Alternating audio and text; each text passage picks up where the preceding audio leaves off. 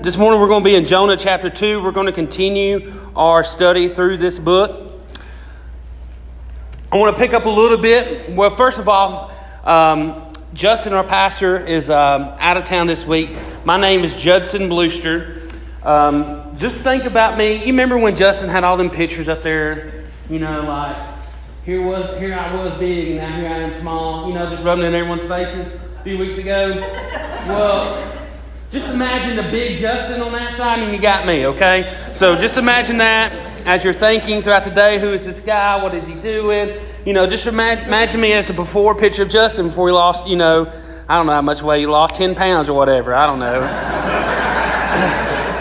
I mean, how can we get a guy that good looking and lose 10 pounds and he's like, oh, I'm a movie star? Anyway, sorry. Love you, Justin. That was a pic to you. I know you're watching online this morning. Anyways, Jonah chapter 2, we're going to look at the events that led up to where we are today. See, in Jonah chapter 1, we see a beautiful picture of God's pursuit to sinners to show mercy. Jonah was on a boat and he was heading away from God when God showed up. Isn't that usually when God shows up when we're running away from Him? Usually when things are going in life that we don't want, God's trying to do things in our life and we don't want Him to do it and we run away from Him. That's when God shows up. With Jonah, God showed up here. God caused a storm so violent that the seasoned sailors who have sailed this course many times and have navigated other storms knew that this storm wasn't natural, that it was supernatural. So they called upon their gods, and Jonah, who was asleep, was awoken by the captain, asked Jonah to call upon his. They, these guys knew something had to be happening because normally this type of storm wouldn't happen with them. They have sailed this place many a times back and forth to Tarshish, and they're like, man, this storm is something powerful. Some type of God has to be behind it. And, and they didn't know it was a true God that was behind it. So they cast lots, and all signs pointed to Jonah. so quickly they were trying to find out who he was because God, he told them that he was running from the Lord. his God. Jonah's idea, this was a, to Jonah at the time, this was a great idea. He said, This is what you can do. You can pick me up and you can throw me overboard, and the storm will stop. Jonah figured that in death, God could not use him for his mission, and that the sailors reluctantly complied. I've been in law enforcement too long using words complied, and threw him overboard and then they repented for following false idols and offered sacrifices to the Lord.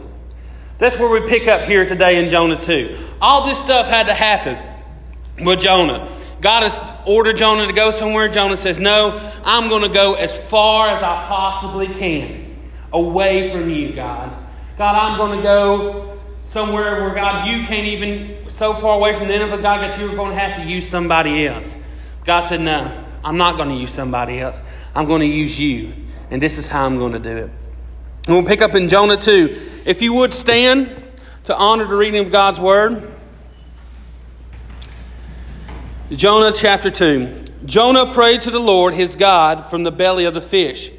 I called to the Lord in my distress, and he answered me. I cried out for help from the deep inside Sheol, and you heard my voice. You threw me into the depths, into the heart of the seas, and the current overcame me. All your breakers and all your billows swept over me. And then I said, I have been banished from your sight. Yet I will look once more towards your holy temple. The water engulfed me up to the, my neck. The water depths overcame me. Seaweed was wrapped around my head. I sank into the foundations of the mountains. The Lord's gates, the earth's gates shut behind me forever. Then you raised my life from the pit, Lord my God. My life was fading away. I remembered the Lord, and my prayer came to you, to your holy temple. Those who cherish worthless idols abandon their faithful love. But as for me, I will sacrifice you with a voice of thanksgiving.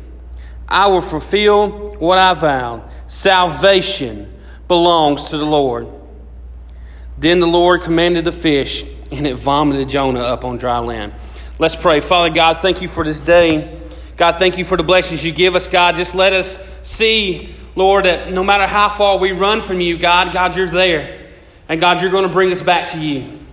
And God, just as Jonah thought that all this that salvation brought was from him, him to give. God, we know that salvation belongs to you and you alone. Lord, let us take hold of that today, Lord, and let us be strengthened and encouraged by those words today. In Jesus' name, amen. amen. First thing we're going to see if you're taking notes is Jonah's depravity, verses 1 and 2. I'm going to read them again. Jonah prayed to the Lord his God from the belly of the fish. I called to the Lord in my distress, and he answered me. I cried out for help from deep inside Sheol, and you heard my voice. See, a father knows the cries of his children. You know, the best title I've ever been given in life is that of dad. You know, I've been called a lot of names in my life, okay? And Let's just go ahead and throw that out there. But dad is my favorite, okay? So, one thing I love about being a dad is, you know, when you come home from work and it's been a long day and you're dealing with all the stresses of work, you know, you got to drop that off at the door because the kids are ready for Royal Rumble as soon as you walk in, okay? I mean, it's time for power bombs, it's time for drop kicks, it's time for elbow drops off the couch. I mean, man, we're, we're getting after it when I get home. And they're wanting to play, wanting to color, like Henry's wanting to tell me what he learned at school today or how much trouble he got into school today. Um, because if you know Henry, if you kept nursery at any time, you understand that yes, he can be trouble. Um, and it's fun though to deal deal with these certain things. But um, one thing I've picked up on as a parent is that your children have different cries, right? There are cries from pain, cries from being sad. And if you've been a parent for any long, you've picked up on them fake cries. Okay? if you've been a parent for any amount of time, you understand what a fake cry is. Ben, my little Ben, one half of the dynamic duo twins I have, um, Ben will fake cry on you in a heartbeat. You tell him no, man, walks out into the other room. You know, you tell him that he can't do something, or you say, hey, like this morning, he was so mad at me because I wouldn't let him wear shorts today. I'm like, dude, it's 60 degrees. You can't wear shorts. But daddy, I'm allergic to pants, is what he tells me. Four years old, allergic to pants. I mean, hey, I understand, dude. I get it. Well, look, you got to wear pants today. I'm allergic. No. Uh. He starts that fake crying and runs out. So, And as he's running, he goes, I'm to tell mommy. I'm like, okay, go ahead, tell on me. That's fine, snitch. So, snitches get stitches in this house, boy. Don't be doing that to me. Okay? You remember that when I'm at WrestleMania and I had to choke you out next time. But you pick up on those fake cries. It breaks my heart as a dad to see my kids cry when they're hurting. And please, don't get me started on when they were babies and you had to take them to get shots. Wasn't that the worst thing? Oh my gosh, those chunky legs of my boys, because they got their daddy's legs. It's okay. I mean, these chunky little baby legs, and I get these shots, and oh man, they're crying. It just, oh, tears at your heart, you know?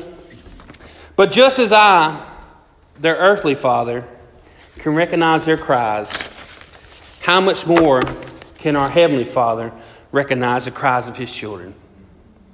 In verse 2, we see Jonah has cried out to the Lord and the Lord heard him. You know, this scene that we're getting here in Jonah chapter 2 when he's describing, it's not like the scene that we've heard from VBS back in the day. You know, it's not like a cartoon. It's not like Jonah's Bugs Bunny and they're like, hey, we're going to throw you overboard. And he's like, okay. The swan dives right off the ocean, out into the ocean, into the fish's mouth. And then he's just sitting there like on a three day vacation in this giant fish, like, hashtag well life, this is great. You know, he's not doing that. Yes, I hashtagged it. Sorry, everybody. Hashtag well life. This is great. You know, this ain't a vacation for him. What he is describing here is exactly what would happen if, this, if I was thrown off a boat. Okay? He was sinking. All right? I can't swim. Jonah can't swim. Sinking. Got it. Cool. So in verses 2 through 7, I want to read those and just think about this. This man here, when he's thrown off the boat, God didn't immediately send that fish to get him. What Jonah is describing right here in 2 through 7 is that he is actually drowning, that he is going to the bottom of the ocean, that he is sinking, and he is crying out to God for help. God, help me. God, I'm sinking in this water. God, help me. Let's see, see right here in verses 2 through 7. I called the Lord in my distress, and he answered me. I cried out for help from the deep inside Sheol, and you heard my voice. You threw me into the depths, into the hearts of the seas, and the current overcame me. All your breakers and your billows swept over me. And I said, I have been banished from your sight. Yet I will look once more towards your holy temple. The water engulfed me up to the neck. The watery depths overcame me. Seaweed was wrapped around my head. I sank to the foundations of the mountains. The earth's gates shut behind me forever. Then you raised my life from the pit, O Lord my God. As my life was fading away, I remembered the Lord, and my prayer came to you in your holy temple. See, Jonah was describing drowning in water. The waters of the Mediterranean Sea were closing over him as he sunk down further into the ocean floor. Jonah describes sinking to the roots of the mountains as he was driven away from God's sight. We are just like Jonah. Although Jonah was physically drowning by water, we have been physically drowned. We have been spiritually drowned by our sin. We have been cut off from God because of our sin. In Isaiah 59 2, it says, For your sins have you cut off from God. Ephesians 2 1 says this. It says, For you are dead in your sins and trespasses. So we are spiritually dead in our sins. Just like Jonah, how the sea was surrounding him, how he could not escape it. He was stuck, guys. He was sinking, he was drowning. And as we are stuck, we, are, we have drowned in our sins that have encased around us. You know, we are spiritually dead, and dead men don't speak. You know, if I was sitting here today, and I was sitting here in the middle of talking to y'all, the next thing you know, I started feeling kind of, ugh, ah, ugh, right here in the chest. And then, like old um, Fred Sanford, man, I grabbed it, said, Elizabeth, this is the big one. I'm coming. This is it. And I fell out right here on the floor. And then y'all were like, oh no, what are we going to do? We're going to call a paramedic, get the ambulance down here. They're going to come down here. They're going to assess me. They're going to take my vitals. They're going to see, okay, what's wrong with this guy? Excuse me, sir, would you like CPR? You think they would do that? How good of a paramedic do you think it would be if I was laying here in front and said, excuse me, sir, would you like CPR? And started like poking me with a stick. He's not answering. He's not good. You know, that wouldn't be a very good paramedic, would it? Asking my permission to give me CPR when I'm laying there unconscious, dead. You know, that's how it works with God. God's not going to sit there and say, hey, look, you know, maybe he needs CPR. No, they're going to get right in here and they're going to do it because I'm spiritually dead. God's going to sit there and bring me back to life out of my death. I have sinned against God, I have been separated from Him. I'm blind. I'm dead to my sins. There's nothing I can do that will ever get me back to where I need to be to God. The Bible says that my righteousness is as filthy rags, and that there's no amount of good deeds, no amount of church attendance, no amount of money I can give, no amount of how nice I am to people, no amount of how how many times you pray, no matter how many times you read your Bible, that kind of stuff doesn't add up. And it's never going to add up. And yet we try to fill this void in our lives with different things like relationships, our money, our time. We try to say, God, look, I can do this stuff without you. And that's not going to cut it. What we have done, we cannot fix our relationship with God. No matter how good we try to be, we cannot do it. I cannot do it. If it was left up to me, I would mess it up every time. I wouldn't choose God. I would choose the desires of my flesh. And that's what has happened with us. We are born sinners, and when that sin has entered in our life, we inherited sin from Adam. We're all born sinners. We're all sinners, and we all fall short of the glory of God. And if we have sin in our life, we're separated from a holy God. So, what can we do to get back to God?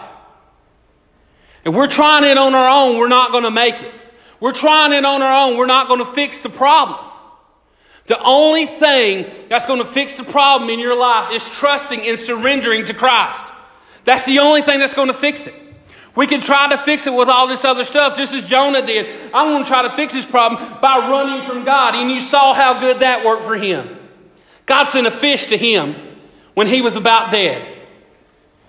What's God going to have to send things in your life to fix you? What's God going to have to send things in my life to fix me? Because God is radically pursuing you in mercy and grace, is what He's doing. And yet we choose the things of this world like it holds any weight to us. And the only thing that has anything that will last is Jesus. Jesus is how you get past this. Jesus is what you fill your life with. Jesus is the one who will save you from your sins if you'll if you'll follow him and repent. What's happened is the word repentance means to turn. That means we're turning away from sin that's in our life and we are following God. And what happens is during this repenting phase, like Jonah, we'll see later, he just kind of says, Okay, God, I kind of repent right here. God, I'm sorry for a few things that I did, but God, you know, I'm sorry. And then once he thinks he's in the clear, once we think that things have gotten better, we'll just turn back and go this way. And that's not true repentance. What it means to repent is to turn. What it means is not that we have turned this one time in our life, that we are continuously repenting today. We're, it's a process. We're continuously repenting to be more like Christ each and every day. Are we perfect? No. I'm not perfect. My wife thinks I am, but I'm not. Okay? About to get struck dead right here in front of everybody. God's like, ah, I got you, big boy. So, you know, we're not perfect. I am not a perfect person. Only reason that I have a chance, any chance whatsoever, of making it to heaven is through what Jesus did on the cross. It's why Jesus saying, Hey, look, this man is a sinner. He has trusted in me. Today I stand before God. He says, This man is trusted in me, yet God, he's with me. Jesus is going to say, This man's with me. If I went to the White House today and said, Hey, I know Donald Trump, guess what? They're not going to let me in. They're not. They're going to think I'm another one of those crazy people and they're going to take me away. What's going to happen is Donald Trump's going to say, Hey, I know this guy. Let him in to the White House. That's how it is with Jesus. I can't just go up to heaven and be like, Jesus, I did all these things in your name. God, I cast out demons. God, I prophesied it in your name. That's what it says in Matthew 7. That I did all these things. And Jesus is going to look at me and say, I'm sorry, you didn't trust in me. Get away from me. And that's what's going to happen to so many people who have the heart of Jonah. So many people who have that that lukewarm faith. So many people who are saying, God, I'm running from you. God, I, I, believe I'm saved. God, I said a prayer when I was a kid. And God, I'm, I'm just continuous on living my life for this world. And God, I'm not surrendering to you. That's what a lot of people hadn't done. They thought they have they've had Christ by some things that they've done, but they have no surrendering in their life. Jonah was not fully surrendered in his life, and God took a fish to get him. And did Jonah still fully surrender? No. He didn't. We're going to look down here. Ephesians 2 4 and 5. Like I said, we got a problem that we are dead in our sins and trespasses. We have died to those. In Ephesians 2 4 and 5 says this well, I'm going to read you Ephesians 2 1 real quick. And you were dead in your trespasses and your sin. Ephesians 4 and 5. But God, who is rich in his mercy because of his great love that he had for us, made us alive with Christ. Even though you were dead in your trespasses, you were saved by grace. That is good news. That is good news. That is the good news of the gospel that you were dead in your sins, in your transgressions, that you have dishonored and you have disobeyed a holy God. But God, hear that, but God, the work God did, saved you through His grace. While we were still sinners, while we were still trespassing, while we were still dead in our sin, God is the one who brought us back to life. That's good news that we should be sharing with people. That's the good news that God wanted Jonah to share to people, but Jonah decided to go the other way. I don't want to share this with these people, God. The people in Nineveh wasn't a great people. They were very violent. They were very, uh, they were paganistic and stuff. And Jonah didn't like them. He said, God, I don't want to share Christ. I don't want to share your message with these people. God, I want to share it who I want to share it with. Is that what being a true Christian is about? Just sharing whoever we think we should share with. When we feel comfortable enough sharing with somebody, we'll share with them. You know, no, I'm not getting into that. You know, we don't know the day or the hour for people. There's a man I talked to this week. I talked to him in the morning, and by the afternoon, he was dead. You know, and I, I never got the chance to, speak, to talk to him about his salvation. He was there in my office about 9 o'clock in the morning, and later that evening, he was dead. Life is a vapor, guys. Life happens fast. If you would, if you would look at a movie, let's take our life in the span of the history from the beginning of time to the end of time. We're just a blip in existence. If it was like a three-hour movie, say Titanic, my favorite movie of all time. I recognize Jack so much. Me and him, we're like this. I look in the mirror and that's all I see all the time. I look just like him, flowing hair, just good looks and all that stuff. You know. But in that three hour and something movie, if they were to pan, like, remember in that part when they come down in the ballroom and he's like looking up at her, she's like coming down the thing, like, oh, I love you. he's like, I love you too. You know, when she's coming down there and you see all these people, this sea of people through there, if you were just to pan the camera, we would be like an extra in the side. And that's as much as our life means in the timeline beginning to the end. But while we're here, while we're here, we're called to make a difference. While we are here, we are called to glorify Christ. While we are here, we are called to make disciples of other people and other nations. That's what we're called to do as Christians. Don't be like Jonah and run away from God. Don't be like Jonah with a rebel heart and say, These people don't deserve the gospel, God. It is mine to give. Don't be like that. Last thing we're going to see, oh, well, next thing we're going to see is that repenting from sin and trusting in God is the only way we can be raised to life spiritually. Next, we're going to see is Jonah's declaration. Verses 8 and 9.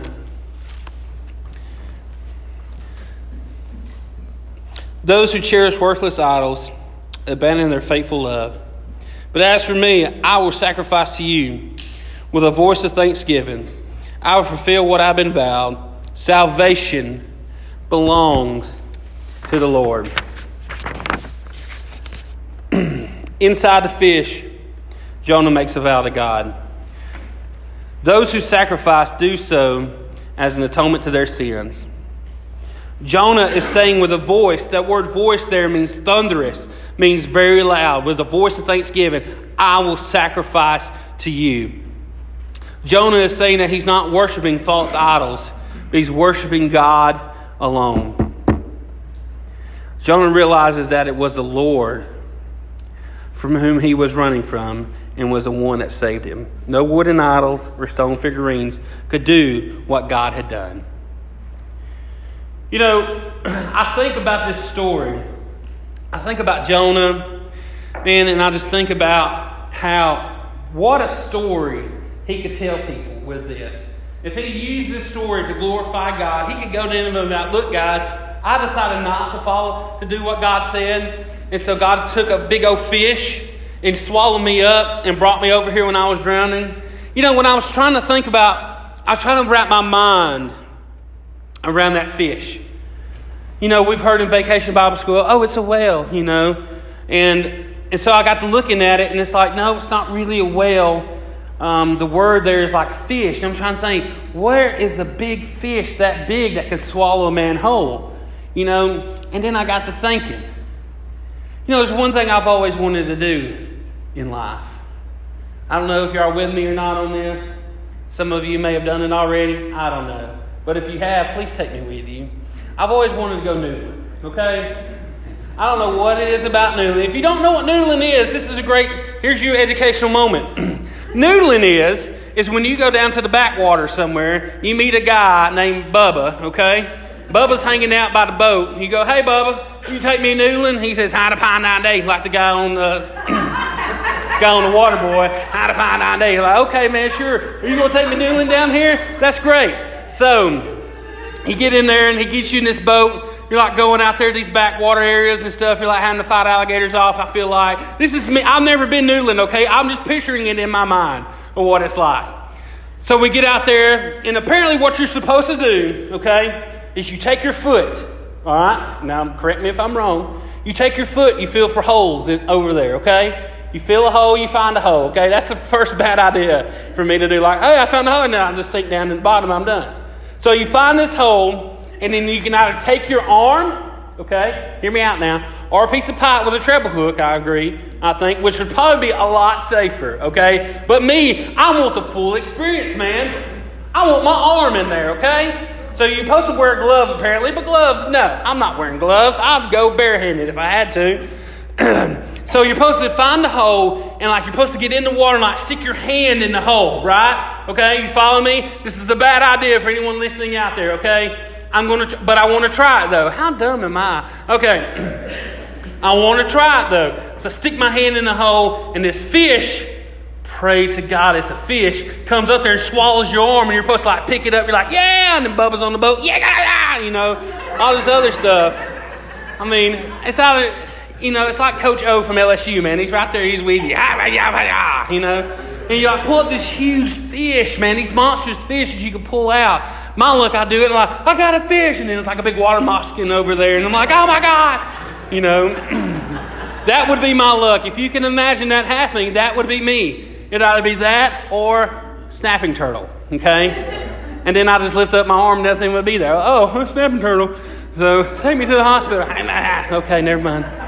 So That's what I'm thinking about with this giant fish that comes up. Of course, it's got to be a fish big enough to swallow a man.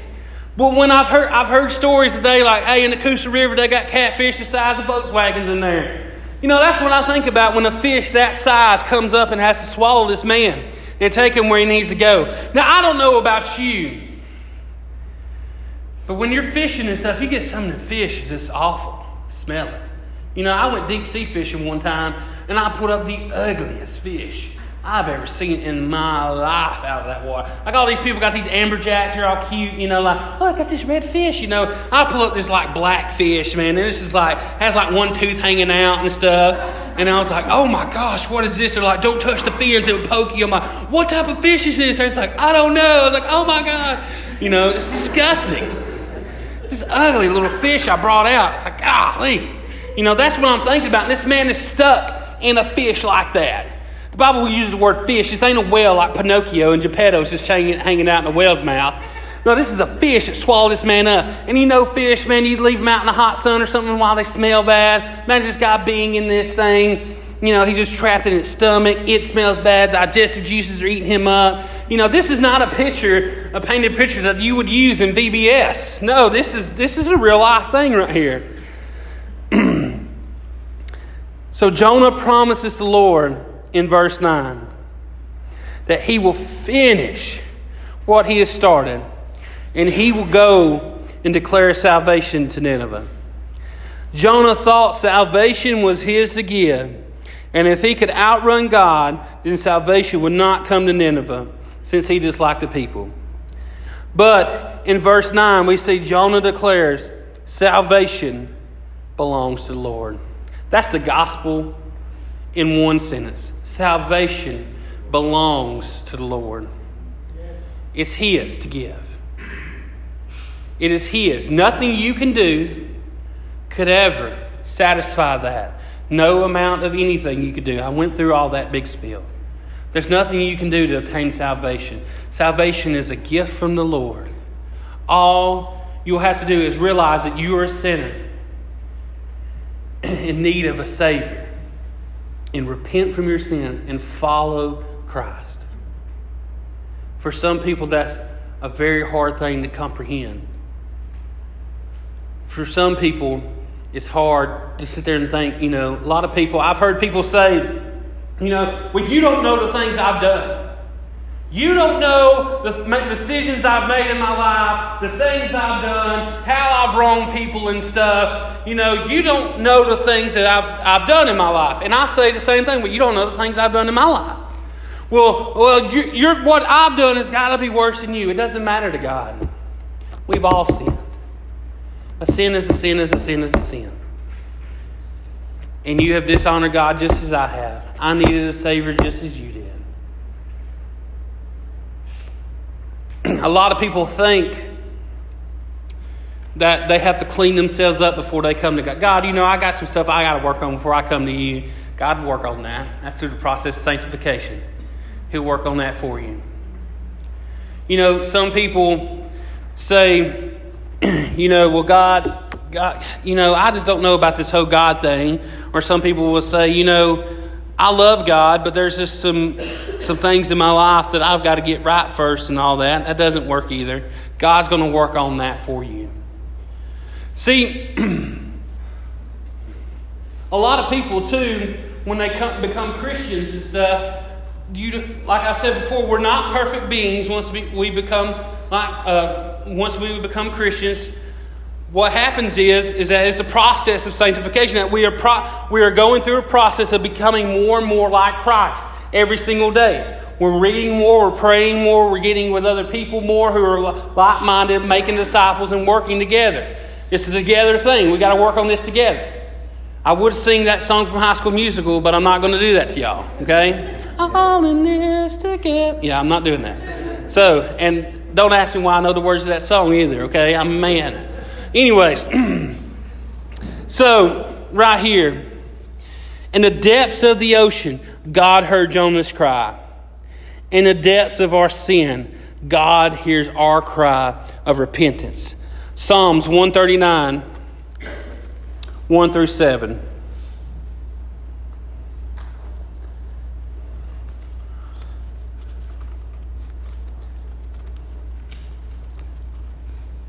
Psalms 139, 1 through 7 says this.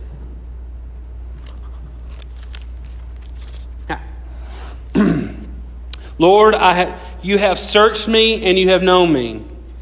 You have you know when I sit down and when I stand up. You understand my thoughts from far away.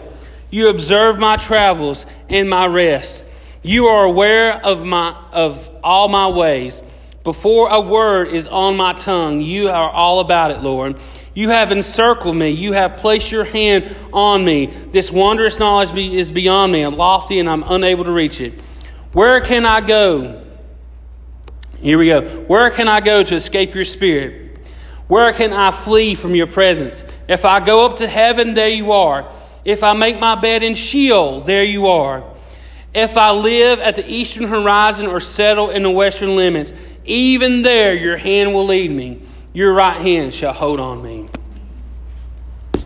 People think that they're too far. People think they got too many issues in their life. People think that there's so much commotion going on in their lives that all this stuff's happening that they've, they've gotten away from God and that and that they feel like God doesn't love them anymore. They feel like, you know, why would God want to use me? People feel like, you know, God, you, these battles I have, these struggles I have in my life, God, they're just, it's like they never seem to go away, God, and it's just, God, these, God, how can you love someone like me? God, I've asked for forgiveness time and time again, and yet, yet I'm still here. I'm back at this place where I never thought I would be again. God, I'm so ashamed of things that I've, I've done. God, the things that I've dealt with. And God, I just, I don't know if you could ever love me. God, I don't know if you could ever continue to love me. And that's where some people, where some people are just at. Some people believe that they've gotten to where they can go out of God's reach. And that is a lie. Amen? That is a lie. You have not gone too far. You have not gone too deep. The Bible said, if I go to heaven, you're there. If I go down to Sheol, you're there. If I go to the eastern more, more parts of the western horizon, God, you are there. Listen to me today. If you don't take away anything you hear today, take away this bit of encouragement. You and I have done things in our lives that we probably never tell anyone else. But there is nothing that you have ever done in your life that you can escape God's love. There is nothing that you've done. There's things that you may have said. You may feel guilty in that aspect. That's what the, the enemy uses is that guilt to say God doesn't love you. And then what happens is we try to put earthly limits on a holy love that we can't comprehend. We can't comprehend God's love. We try to put it in our own emotions, our fragile human emotions, saying, This is what love looks like. And God says, Your love looks like hatred compared to my love. And God wants to show you His love. God wants to show you His mercy. God wants to show you His grace. But yet we let the enemy defeat us and say, This can't be true. According to His word, it is true. And His word is true. Everything He says in this book is true. And there is no place you could ever get to where God can't hear your cry.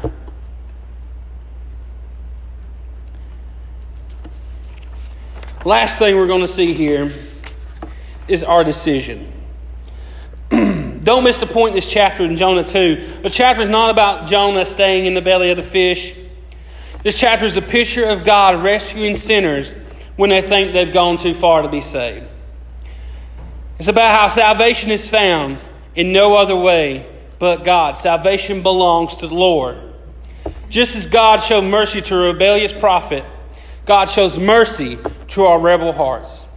You know, beauty can be found in this story. I don't know where you're thinking, like, how can beauty be found in the story about a guy almost drowning, getting swallowed up by a fish, staying that stanky fish for about three days, and then the, in verse 10 says being uh, vomited up on the ground.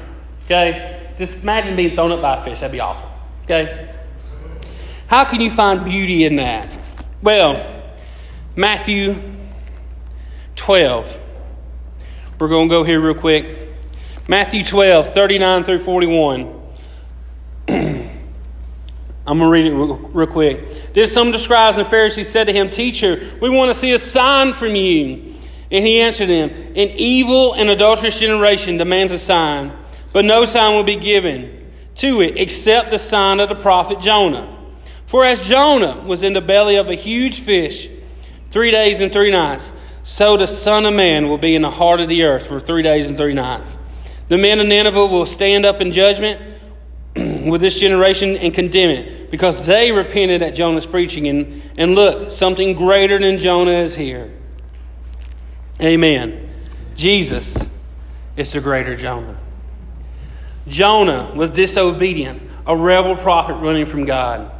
And Jesus is the obedient prophet serving God. So, what does that mean for us? We continue to run from God's calling in our lives or be obedient to His will? As you see, that didn't work for Jonah. What's it going to take for God to do in your life to get your attention? See, I read that and I remember. I remember of a time when when I was struggling in my faith, I just had so much going on in my life, and all these things were happening to me and stuff. And I was, I was getting in my car one day, and I was just praying. I was like, God, you know, I got all this stuff in my life. God, I got all these issues and stuff. And God, I, I want to be close to you, God, but I haven't, I haven't read. God, I haven't, I haven't prayed to you, Lord, and I'm just coming to you now. And God, what is it going to take? I said this, God, what is it going to take for you to get my attention? God, for me to be able to get back to where I need to be. So God took it as a challenge. So here I am driving to work one morning. You know, I don't know if you can tell or not, I'm kind of a big guy. So I was like, hey, breakfast at Jack's, okay? I mean, if you want to get a chicken biscuit, you don't go Chick fil A, go Jack's, okay? I said it there, hate it. Anyways, so. So I'm, on, I'm in Anniston. I'm on Noble Street. And I was like, man, I want a Jack's chicken biscuit. I'm going to cut right here on 19th Street and I'm going to go. Well, 19th Street right there at the intersection, you used to have a red light there. So I look up, my light screen, I'm going to go. The guy beside me realizes that, hey, he don't care. He don't care if his light's red or not. Stop lights are just a suggestion, okay? So bam, boom, we hit each other right there. Total my car out and stuff. Bust my head, got glass all in my hands and stuff. And I'm sitting there as I go to the hospital because I had to check me for a concussion. And there's like, mm, you don't have one. I was like, because I got a hard head. Um, As I'm sitting there in bed that night, I'm sitting there thinking, and then it just hits me. Did I get your attention yet? Whew. I'll wake you up right there. What is it going to take for God to get the attention of you in your life? I don't know where you are in your life right now. As the group's coming up, you know, I don't know where you are in your life this morning. You know, for some people in here, they may, they may not have a relationship with Christ, and that is something you can take care of. That is something between you and God that you praying and repenting and trusting in Christ is how you obtain that. If you have any questions, you can ask me, you can ask Tucker, you can ask Stephen, any of the elders in the church. For some people in here, you know, we're like the, the rebel prophet. God is calling us to do stuff in life, and yet we're turning away from Him. You know, some of us in here today probably haven't opened up our Bible all week. Might have been two weeks, whatever. You know, God wants to use you. God has a miraculous work that needs to be done on this earth while we're still here before we get to heaven, and God wants to use you. All you need to do is be obedient to Him and say, God, I'm sorry. God, help me. God, strengthen me. God, encourage me this week, whatever it is. Some people in here are saved. Some people in here are obedient to Christ, but some people in here have family members who are lost. And just like, just like Jonah taking that word to Nineveh, God's asking you to take that word to them. And are you going to be obedient to do what God has called you to do? Like I said, I don't know where you're at today, but wherever you are, you can sit, you can stay there and pray, or you can come down here and pray, whatever the case may be. Just let God work in your life. For some people have built up walls between them and God. Just break down those walls and let God work in your life.